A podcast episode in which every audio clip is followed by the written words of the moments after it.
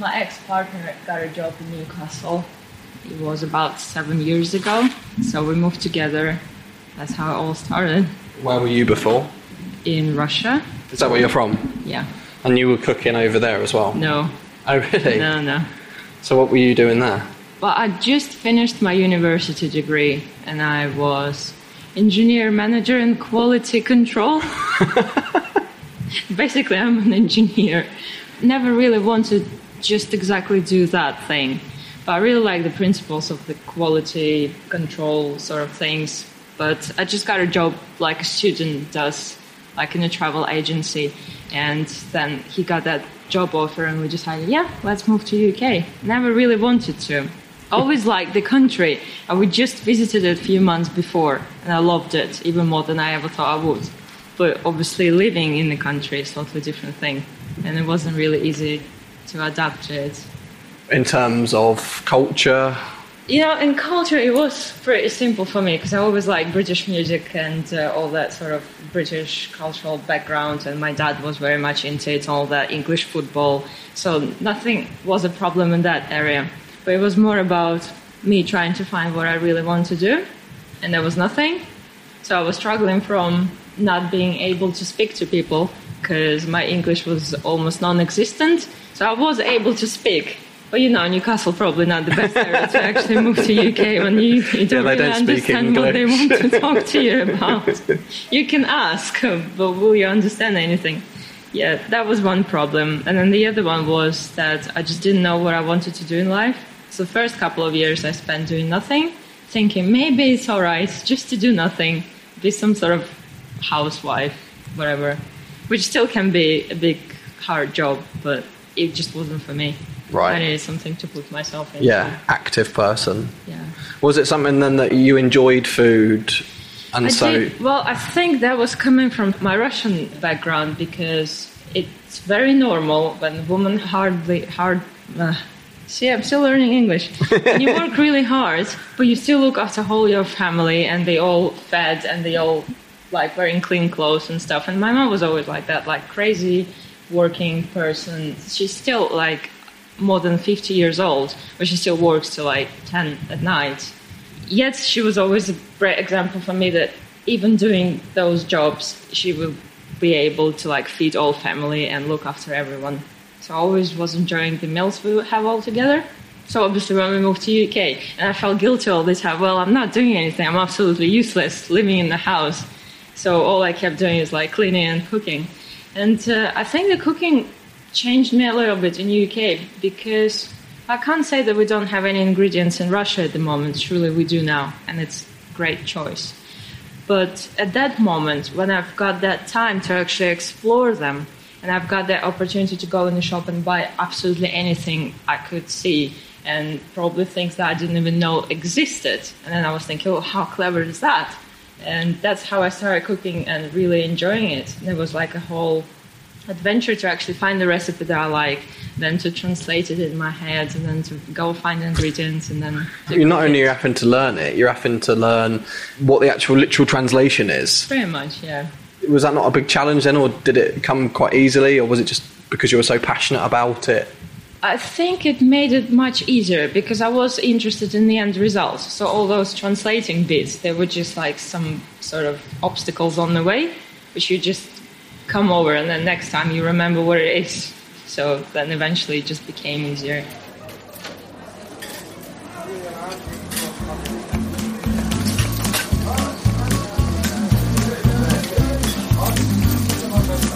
Hi, it's Paul from the Past Podcast.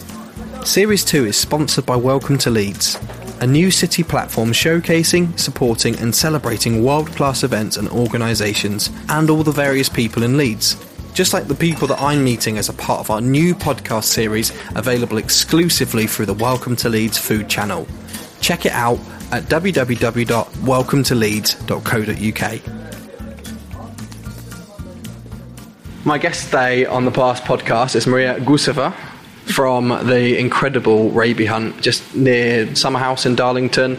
As somebody who's coming new into food, and you're saying you've basically kind of taught yourself, how do you think about food? How do you think about a dish? And Well, normally I try to think about what I personally enjoy eating rather than using some sort of random exotic ingredients. But I don't really create dishes mostly. I think about chocolates. and then again, it's very interesting because I don't have that much of a sweet tooth. Right. Not really sugar eating person. And when I think about chocolate, I'm really thinking that I'm going to enjoy it eating myself many, many times because every time I'll be doing them, every time I need to test them. Right. So that's obviously something very recently that you and James tried out. Where did that idea come from? It starts back many years ago when I actually started to be interested in this industry. It is actually developed from the Instagram era when it's just appeared as an app.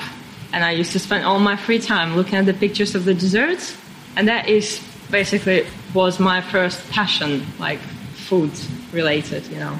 I was looking at the desserts, uh, following pastry chefs, looking how much they're progressing over the years, where they go study, and things like that.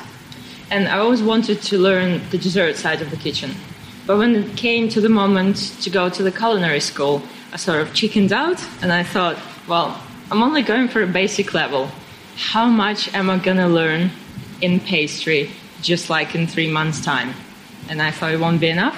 So I decided I'll go cuisine sort of way and it will be safety enough and I'll find a job and then maybe I'll do the transition into pastry world which I don't really regret that that happened that way because I still ended up doing what I like but at the first it wasn't easy and it wasn't anything related to the desserts but when I came to the Raby Hunt the pastry chef position obviously was taken and I didn't have any knowledge in that area so I didn't really have a chance to express myself into it so I just found my way around it and started making chocolates about nearly two years ago, a little bit less than two years. And then they looked horrendous. You can still find the pictures because I think when we came up with this skull idea, because James really liked molded chocolates, the skull looked all right, but then the other ones that I tried to do, like hand dipped, hand cut, they were horrendous. you can still see the pictures and thinking, wow, that was horrible. Basically, what happened is you created with James these chocolates. So some of those are the ones that I probably had on the menu, Yeah. and then you sold them in Fenwick in Newcastle. Yeah. How did it go down? Well, they went down very well. We were meant to supply enough chocolates for four weeks, but because we were meant to be closed for a month as well, we wouldn't be able to be here on the call in case they would run out of them. So we decided we're going to produce certain amount and give it to them, and hopefully we'll cover the four weeks. And then it turned out that they've been sold out less than in two weeks, Right. which is good for us and good for them. wow. But then in the end, we decided not to carry on that practice on constant base because it sort of takes away wow factor from the restaurant. Yeah. It is a part of the menu. It's not just like hundreds of petit fours that you get in the end and forget about them. Mm-hmm. But it is something that James puts himself into, like that skull thing Yeah. has some meaning. So we decided that we keep it in the house, maybe sell them from the website. But with Fenwick, we might continue doing some pop ups here and there because the response was really good. I guess it's nice because it gets your name out there and gets people to know about James and yourself and the restaurant. But like you say, it is a very special part of that meal. So it's finding that middle ground, isn't it? Yeah, we thought about it that it's quite interesting. I don't think any chefs in the UK, like Michelin star chefs, ever launched their own chocolate line. James keeps saying about that as well, because it does take at least one whole person dedication and time to do that, even just for the restaurant, for the menu. Well, yeah, and Yeah. The, the other thing as well, which I guess I'm interested in, you talking about your background in engineering, precision.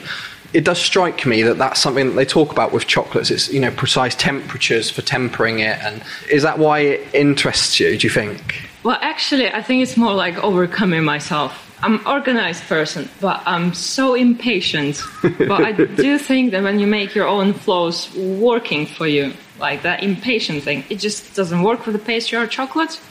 You just got to wait. You need to wait for ganache to set, or for the molds to set, or for the chocolate to go up and down in temperatures. There's just no way to skip anything. So, in some way, it is every day of overcoming myself.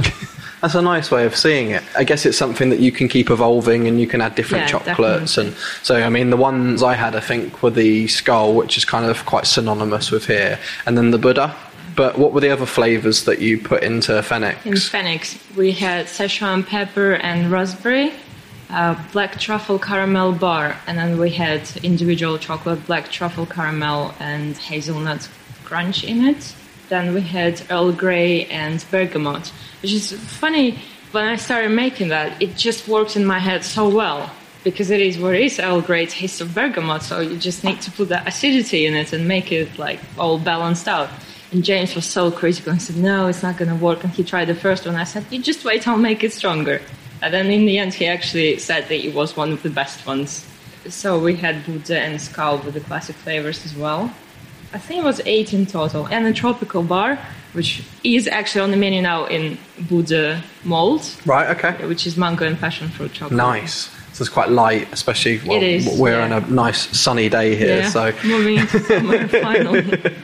is that something that's a bit Mm-hmm. different, I guess, from home seasons, weather, English weather? Is it quite different? Well, we just try to, you know, have them with appropriate flavors. You wouldn't want to have rosemary and yuzu now, which we still have on the menu, but I am intending to change it because it is a big chocolate, and you did have a whole meal just about. You don't want to have something heavy as that, and it's probably wintry flavor anyway. But that's why we changed Buddha first because it was quite nutty, crunchy. Now it's really light and refreshing. So the skull is next. What would you say the biggest thing or the most important thing that you've learned so far and becoming, you know, from someone that goes self-taught to then, you know, you do this day in day out? I think I learned that thing in Japan quite recently because in my head they were all about tradition, not changing things, doing everything certain ways, and being very restricted. In reality, I've met so many different chefs in and each and every single one of them used to tell me, "So I'm going to teach you doing some things this way." But there's always will be another chef, and they always will be showing you different ways, and it's good. So they're just so not arrogant about things they know or they don't know, and open minded about learning. So I think that's the main thing I've got from there. And it, it was actually in Japan when I realized that the chocolate is something I want to continue doing because I managed to go to the master class of Ramon Morató. He is a creative director of Cacao Barry at the moment, as far as I know, in Europe. And I always had his book about chocolate, and I thought, wow, never gonna see him in my life. And then here I am in Tokyo, and he's giving his masterclass, and I managed to get in there. And the masterclass wasn't really about chocolate mostly. It was like chocolate cakes, chocolate desserts, chocolate entremets, and stuff. And there was a tiny bit about chocolate. And that was the moment that I also realized there is quite undeveloped area at the same time. It's fairly new, and they're still discovering new ways of infusing the whole chocolate rather than just cocoa butter as we used to do. There's just so many things to learn still. When we were introduced at the end of our meal to you guys, James was kind enough to like bring us around your Yeah, yeah. then tiny little kitchen. He actually said to me, you know, I think you'd more or less just come back from Japan. Yeah, I think it was just So- literally a couple of weeks. So how did that trip come about?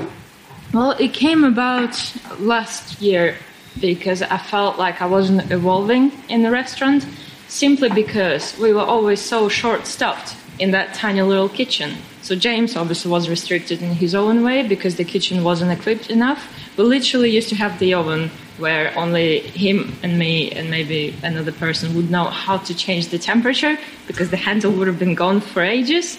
And then last year, actually, the fan's gone broken as well. It's so hard to believe that he achieved two stars in that tiny little kitchen with no equipment at all. And then I was restricted in another way because obviously he needed me to do certain jobs that probably for my future wasn't really necessarily or useful. But then at the same time, I could let him down. So the only way for me was is just to actually get out of here and try to learn something else. And then the other reason was because I've been here for nearly three years by the time I went to Japan and I just thought I'm stagnating here in the comfort zone because it is comfortable working with nice people in, in nice, even tiny little environment. So I just thought I need to do that. If I won't do it now, I probably won't have any other opportunity. But at the same time, I never thought I'll get accepted anyway. but I did, and it was amazing. You must be somebody who's quite easy to adapt to different cultures because it strikes me, you know, coming over here, you didn't speak English. I can't imagine you spoke any Japanese before you went out no, to Japan. not. So, are you a bit of a chameleon then? Are you someone who can adapt quite quickly? I think it comes with the time you start traveling around the world. Once you start doing that, you become more open minded about things. There's plenty of people that get used to doing things the same way, living in the same country, not accepting any different countries or cultures. I have grandma like that. It's horrible. Every time I call her, she just tells me, Why are you there? Just come back. It's better in here. But I really like your grandma, and I've been here for seven years now, so surely I know. no, no, you don't. Just come back. But she never left the country. So she just doesn't know. Yeah. She's very much against it. But as soon as I started traveling, and obviously, as you said, first experience in UK, I did cry first couple of months, and I kept saying, "Nobody wants us here. We need to go back to Oh, Russia." my mom, I miss her so much. But then it all was gone. You sort of get through the adaptation period. And I think the most important thing is actually find your place in the country, actually work and do something you enjoy doing. And I think that changes a lot. Hmm. So it was the same with Japan, really, because it was something I was enjoying doing. There were people from different countries doing the same thing, and we all were learning something new. So it wasn't that hard. It was, but it wasn't. What I'm going to ask you to do now is rack your brain and think about a dish that means something to you that we can talk about for your first dish on your menu. Well, when I thought about this concept of choosing a few favorite dishes, I decided that it's just going to be desserts. Even though, again, it is funny enough that I don't have a sweet tooth, but if I do have a good dessert in the restaurant, I always remember because there's quite a few places in UK who struggle with desserts. Like the whole menu would be flawless, but the desserts just on the weak side. And the same with Europe. Maybe not France. Obviously, they have really strong pastry school behind them. But even in Japan, I went to French restaurant Michel Troisgros, and the best course was the dessert. And then I started thinking, why do I pay so much attention to desserts? Beside the part that I actually always wanted to do the desserts. But I think my first Michelin star experience was in Maze, Gordon Ramsay restaurant, Yeah. which I had no idea about tasting menus by then. And in fact, I thought, wow, this is a very cheap menu. You just choose three courses, and it's like what under thirty pounds. Little did I know. but anyway, uh, it was an experience with my mom. She came visit me in the UK, and then we went there, and we had that lemon tart with a bit of you know showtime with all that dry ice coming out of the thing with the lemon smell, and it was like simple as it is, but it still was so good, and I still remember that. So I think since that moment, I still try to memorize the desserts whenever I go, if they're good enough. So again, you must be somebody who you kind of taught yourself how to cook, and then you started all of a sudden. And I see you, you know, recently went to Spain and things like that, Yeah. and you're eating out now, you know, as a hobby. Is that something that you enjoy? Is food as much your hobby as it is your job, or? It is sometimes it gets quite hard as well because when you go to the restaurant, in some way you just want to enjoy it because I truly enjoy the whole experience when you sort of have to dress up, go out, you anticipating something good happening to you, having a nice company as well, and then having the first glass of champagne, and then the actual meal happening. So that's one side, the things that I enjoy. But then you sort of have to keep yourself with an active mind, analyzing what you're eating. Is it good? Do you like it? How do they make it? What's the technique behind it? And it's, Is that just you, terrible. To be honest, it came from James because he was always like that. And when I actually started here and we all kitchen staff went out for a meal first time together, I was the only one who actually enjoyed it because all of them were just like sitting there thinking, "Oh, this wasn't good. Now this was. What could we change? What could we use for our restaurant?" It's all of that things happening in their heads, and I was like. No, no, I'm just enjoying the meal. But since then, obviously, I became exactly the same. So, What is it that you're looking for then when you go out and eat? So one of the places that you've been recently that's kind of like next on my list is Azurmendi. Yeah. So when you're somewhere like that, what are you looking for? well, you're looking for a good experience. It's always what it is. You're just looking for a place to enjoy good food and to have some exceptional ingredients. But realistically, you end up having that pressure of going to a place that has three Michelin stars, that's quite high in top 50 best rating, and then it starts overtaking you as well from actually just answering to yourself, did I enjoy that dish or did I not?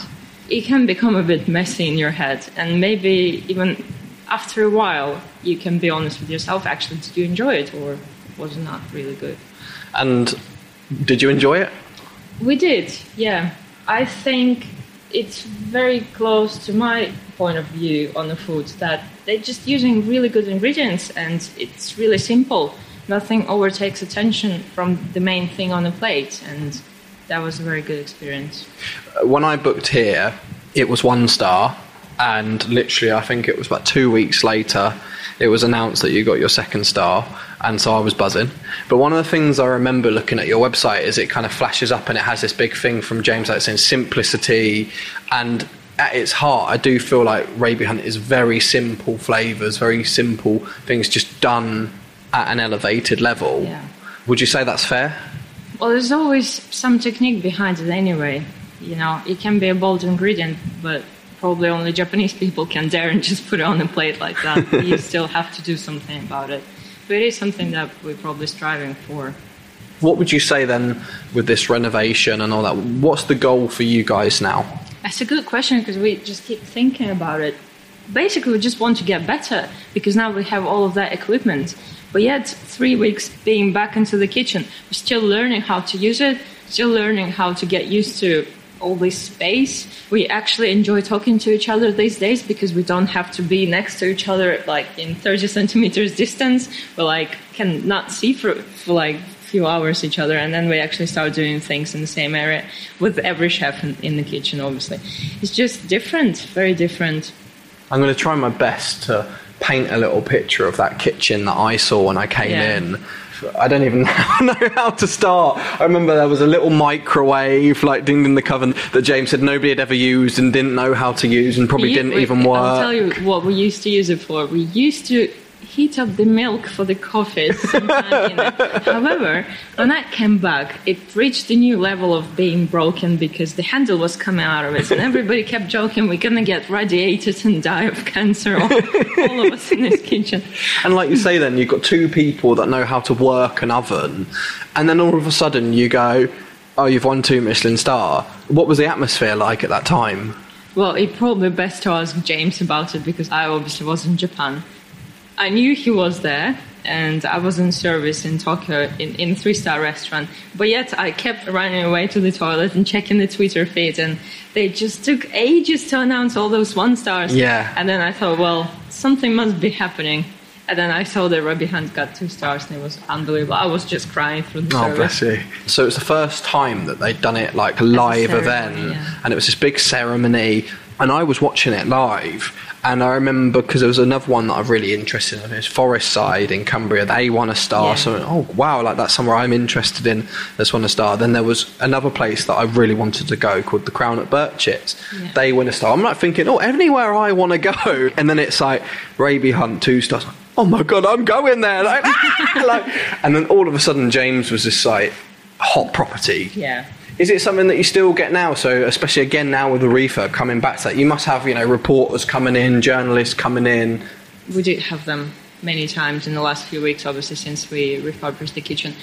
To be honest with you, we've got all of this now, but we still didn't really have much time to understand how different it is now and how high the expectations of the customers now coming in. They all love it, obviously. The food is still up the same high standard as it always was, even better. But it's literally all of that taking in the fact that it is two stars now and it is bigger kitchen now. And then when you ask me what's the goal is, it's just to be better every day. Hi, it's Paul. I'm just going to take a little break to remind you that we're sponsored this year by Welcome to Leeds and to ask you to leave us a little review. A five star or even four star, but I'd prefer five, let's face it, review helps other people see us and it helps us grow, and it's the best way for others to find out what we're doing. This isn't just a little shared secret between you and me. I really want to share what these amazing people are doing with the world. So leaving us a review helps us do that. Thank you. So you're saying that you're working on the sort of snacks, uh, the starters, the Yeah, cold the starters. yeah. Tell me a little bit about those sort of things that you're doing at the minute. Well, that's obviously all James' dishes. The idea is they all require the very last minute, like taken out of the fridge, sending them out at the right temperature, and involving a lot of seasoning last minute. And I think in his eyes, he can trust me with it. That's why through the service, I'm doing that side. Right. It definitely isn't Japanese food that you're doing, but James is someone who's quite inspired by Japan, isn't he? And the precision. In a way, yeah. Is that where it comes from then, or? I think he always had that simplicity idea, but then when I went to Japan, obviously I found some more confirmations that it is a good way forward, and he quite likes it as well. It does like the idea of serving lots of like raw fish, snacks, but then one thing is we might struggle with ingredients sometime, not because they can't supply it, but because they're not used to really high standard demands that James might have. So it's really hard to find like good scallops, but we are lucky to have them. But then if he would want to change it onto something else, he would have to do massive research to find someone who can do that for him. Mm-hmm. We're going to go on now from savoury to sweet. We've got another second sweet course. Have you thought about what your second one is going to be? I'll say the second one will be sake souffle that I had at that three star restaurant that I was staging in Tokyo because the chef was kind enough and he let me have a meal in there. You know, it is as simple as it gets. All the flavors of sake, and they use sake leaves to actually make the souffle itself, and then there's sake ice cream, and then some sort of sake pearls surrounding it. Well, it doesn't get any simpler, but it was amazing. Just a stunning flavor of sake. Obviously, once you've tried it, you know what it tastes like and what to expect. And I am a big fan of souffle. Sometimes all I want is just a souffle, please. We're so hard to find a good one.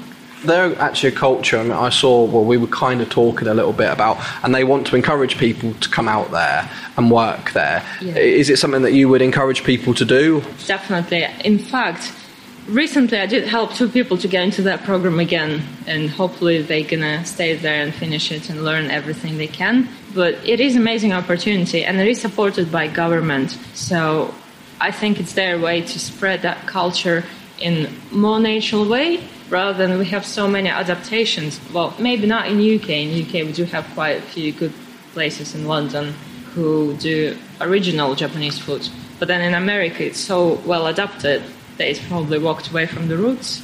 Yeah. And what was it like to live out there? I imagine it's a bit crazy. Well, it's strange, but then I keep joking that I lived in Moscow, lived in London for a few months, lived in Tokyo. What's next? Shall I go to New York? uh, it's just a megapolis, really. It's a massive place with lots of people, and there can be downsides like distance and places that you need to travel far, or if you do. But there's so many things to see that it's unbelievable. And it's just Tokyo, never mind the whole Japan and different parts of it. I didn't even manage to go to Kyoto this time but I always wanted to go to Hokkaido, which is up north and it's miles away. There's still a place to come back. You know, in a lot of those programs as well, they do give you that little bit of time to go and see. Yeah. Is that something that would have happened, or is Uh, it very much well, if you do it, you're. The terms of this program were that you just choose the restaurant you would like to go for a stage at, and they did have a few of them in Kyoto. But as much as I have massive respect for Kyoto sort of food culture, it's different to Tokyo. Tokyo is more evolving, modern, and upbeating. Kyoto's more traditional, and mostly all of those restaurants were kaiseki restaurants, which is unbelievable knowledge you can probably get, like so precious.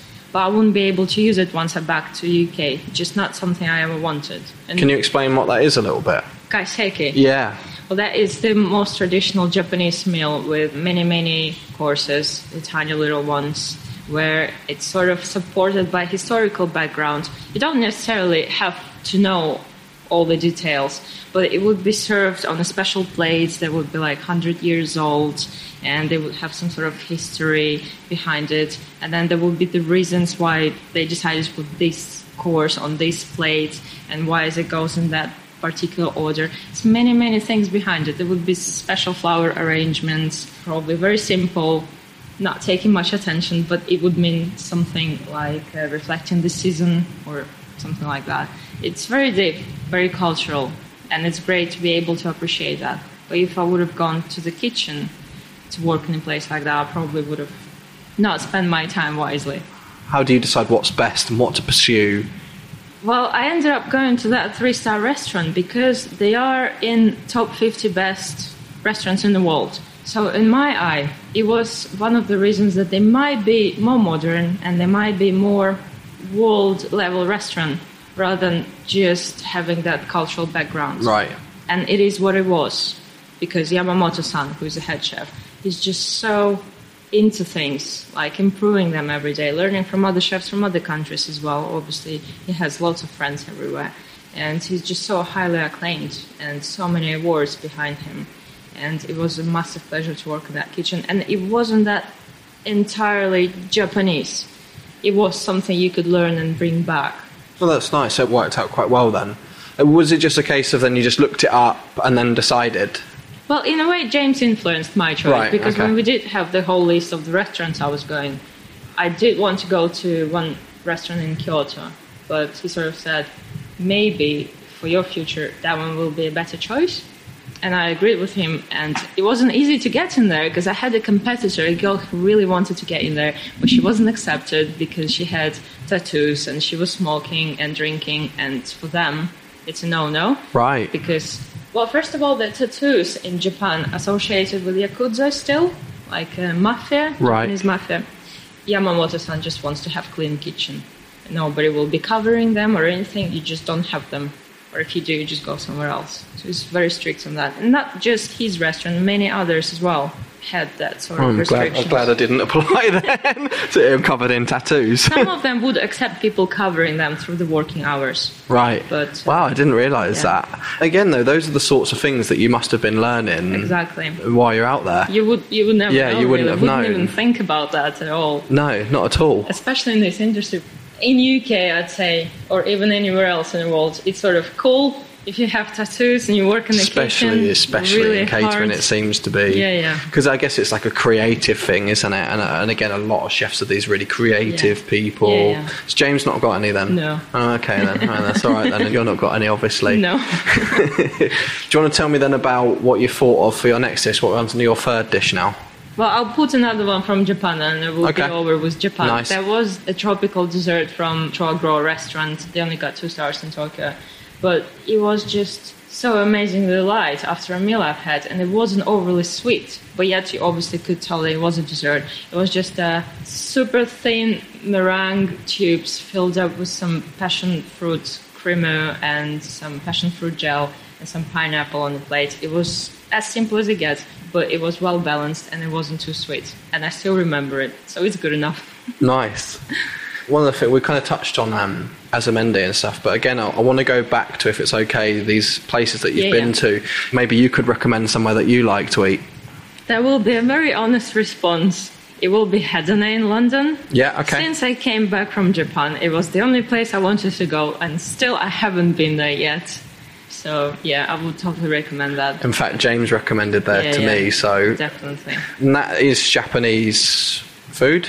No, it's not. But he's very like ingredients oriented. Right. He searches for the best, and the depth of his knowledge is out of this world. Jane probably would recommend you Araki or something like that, which is uh, authentic Japanese sushi.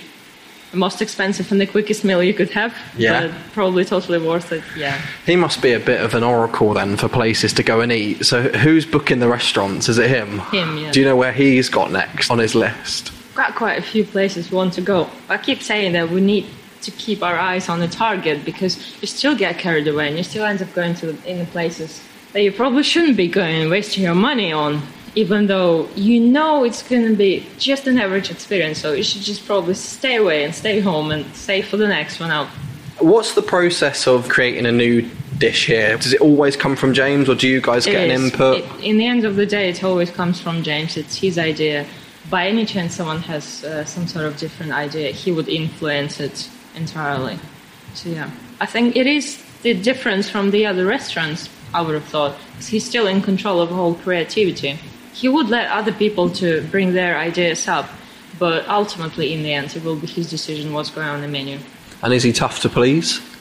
He is, yes, He's a man of exacting standards. yeah. Yeah, I get that impression from him. What's the secret then if you are trying to impress him with a dish that you've made? Well, you're just trying to learn how he thinks and what he likes, and then it becomes a bit easier. But then eventually you just learn yourself if it's good enough or not. You just know it without even asking him. And he expects that of you, I guess, I would have thought so. to have that decision. What would you like to achieve in your career? I would really like to concentrate on the chocolates and the pastry side of the kitchen. maybe in the future not necessarily working in a restaurant kitchen, but having something of my own. That would be nice. I Yeah. could definitely see it. Again, you going back to talking about what you said with the demand for Yeah. it in Fenwick. Yeah, yeah. I could definitely see you doing something like that. If you've got a space like this, what sort of thing would you do then? Would you be focusing on the chocolates or what else is your interests? Well, I'd say I am particularly interested in the whole dessert area, but the knowledge is almost non existent. So, as the next step, the most obvious one is probably will be me going to learn how to make better chocolates, which I have a few ideas about where to go and who to learn from. Or it will be a stage in a restaurant asking for actually spending time on a pastry section only to improve that side of the kitchen in our restaurant. And is that something you're doing in here then? Are you constantly peering over the pastry section and Uh, not at the moment, to be honest with you. We didn't have time for that at all since I came back, and desserts remain practically unchanged. We, we did improve a few things, but yeah, coming into summer, it is the next goal to actually improve the desserts or change them entirely. nice? Tell me about your penultimate dessert on your menu, so your fourth dessert. I think I'm gonna go back to Japan again. They have those classic desserts you can buy in any sort of uh, tiny little shop or cafe. It's a shaved ice. It would have enormous amount of fillings in it. Literally, what it is is just thinly shaved ice, and it would look like a big, massive mountain.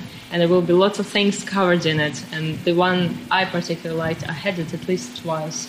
It had red bean paste because they really like to use red beans as a dessert ingredient. I'm trying to imagine that. It's quite nice when, Yeah? once it's sweetened. Yes, it's Okay. a certain type of beans as well. Some whipped cream in the layers and some kinako powder, which is uh, dried soybean powder. It has that distinctive coffee, nutty, sesame seedy flavor in it, and it was just amazing.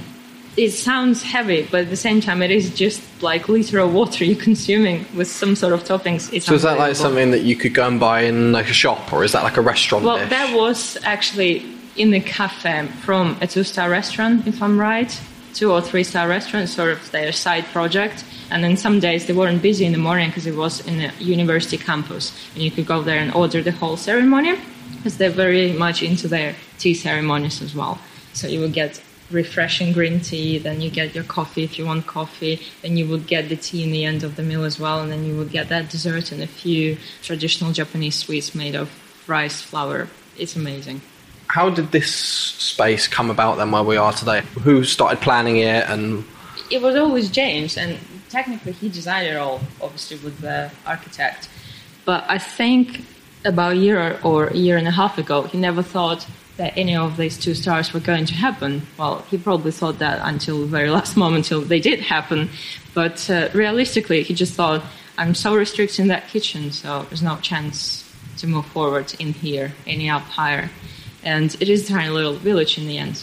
But now it's totally different. It's like a destination restaurant. So you just had to do something about it to give that wow factor for the customers. Not only come the first time, I have the reason for it, but also to come back again. So that was the idea to double the kitchen in size, to get rid of the old bar and obviously have a bigger entrance now. and you guys used to have only two rooms, now you've got some more rooms upstairs, is that right? That will be in the future, yeah. Yeah. That's amazing. And then you literally as well, was it just got in the National Restaurant Awards? Was it 25th? If it makes you feel any better, you are still in my top one. This is still the best place I've ever eaten. So if you're listening to this, Raby Hunt is Yeah. the place for me anyway. That I wax lyrical about to pretty much anybody that will listen. That's great to know. Well, to be honest with you, it is the place I would eat any time, any day of the week. Because I always keep asking every few months, can I eat here? And the last time I think it was actually in January, I had the whole entire menu when we had slightly quieter night than usual. And it's still amazing. Even though, you know, you lose that excitement over the dishes because you prep them every single day and it's totally different for you. But for people who come in here first time, I still remember how I came to eat here first time. It was mind blowing. I agree. How service changed, and now you've got this much better space. Is it a less frantic experience? Definitely, yes. Because everybody just has their own spaces. It never was about some sort of technical disabilities, you know. That It's great that we have equipment now, but the space affected the services in the past a lot. because James was just trapped in that little area in front of the pass with all those checks building up a mountain and then people running around just trying to find a place to actually plate the dish. Now it's just so much more laid back and relaxed. It's still quite intense because he still cares about the quality of the dishes coming out and he tries to keep an eye on absolutely everything. And it is harder for him now because he just has to walk around, try to catch every single plate leaving the kitchen. I don't know if I've mentioned this, but it's probably important to know that he's also self taught. So, a proportion of the people that are working in here, yourself and James, I don't know what uh, a lot of the rest of the guys in here are like if they've worked in some big places before, but that's quite incredible, isn't it, really? I think it still surprises him how did he manage to come from doing fish and chips with his mom helping him in the kitchen, his dad helping him up in front of house, and then having a sous chef. So there were two of them when they got to one star, and then like now having seven people in the kitchen walking into each other sometime and having all this equipment, yeah, in eight years basically. It's one of the best success stories in the restaurant industry at the minute for me anyway. Yeah. it's one of those as well. I kind of feel like because i've kept in touch with yourself and james and I speak to lewis another one of your chefs here. You're all such nice people you know i couldn't wish it for anybody else. So i am really really pleased for you guys. And like i say people listening to this i hope will get your passion and want to come to here because Yeah. i definitely think they should Thank you very much. tell us a little bit then about your last pudding I had it a couple of years back in Ledbury. It was a very classic dessert. It was a tart with lovage, violets, and strawberry. And it was just fantastically executed, and it was really well balanced, tasty, and again, not over sweet. Ledbury's in london Yeah. and that's another one that is you know kind of on the high world yeah, list They are, they are fantastic. Yeah. And they really, I think, in some way, from the old school kitchen generations, they're still working really hard and crazy hours and like sleeping for three hours, working the rest of the time. And I think they're really pushing hard for next level. with the chocolates that you're doing at the minute how far ahead of schedule are you having to make them and Well, I do try to make them fresh, but you know, in terms of chocolate, fresh is a very strange term to use because they do need some time in the fridge to sort of get ready to let the filling infuse each other and sort of start working together rather than against each other, especially when we're using two different types of filling in it and things like that. And the chocolate becomes better. so what it- is it same day No, I would give it maybe one or two days in advance. So really you're one of these people that's always planning ahead of time Yeah. for your service basically But on the other hand, sometimes when you do have opportunity to make enough for the rest of the week, or at least for the next few days, you are free to develop wherever you want to develop. So that's how I spent last month before Fenwick sales occurred. It's like trying to make thousands of chocolates in a week time, and then the week before I was trying to make enough chocolates for the restaurant. And let's say you come up with this idea for a chocolate and you practice it and then you kind of effectively mastered it is there a point in your head that say okay this is good enough to present to james to see if it will go on the menu what's the sort of tipping point to say right that's good enough now Well, I normally try it, and then I know myself straight away. I still would give it to him to try because it's, it, sometimes it's hard to evaluate your own work because you did put yourself into it, but still, there might be a thought of doubt in your head. But like that Earl Grey chocolate I was talking about before, it was good and it worked in my head, and eventually I managed to make it good enough for James. But then once we came back from holidays, I thought, well, maybe I can put some texture in it and improve it somehow. And I started experimenting with poppy seeds, praline, and something else, something else. And then in the end of the day, I just had to tell myself, stop, because you're not taking it anywhere any better. It is as good as it is. Leave it alone.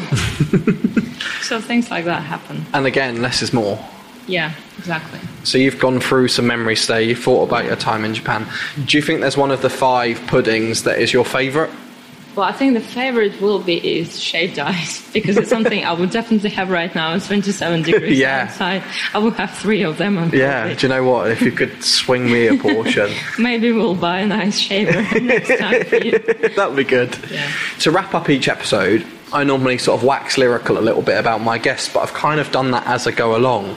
But I did want to thank you for freeing up your time today. This is your day off, and you've kindly come into the restaurant to show me around and do the interview. So thank you so much. That's and I really look forward to you know seeing what happens with you, and I'm definitely going to be following your career. And when you've got your own little bakery or patisserie or whatever it is, One day. I'm going to be. You will be like- big. You yeah, won't be little. I'm going to be head of the queue. Thank you very much thank you so much for your time today. Thank you for listening to the Past Podcast. If you haven't already, please subscribe and follow me at Paul Newb on Twitter for updates on the next podcast. If you can, I'd really appreciate a nice review. Just leave a few words and it helps other people find us. The Past Podcast is edited and mixed by Adam Linder from Bespoken Podcasting. Craig Fields from Ambient Light provides technical support. With thanks to Ruby Chow for booking support.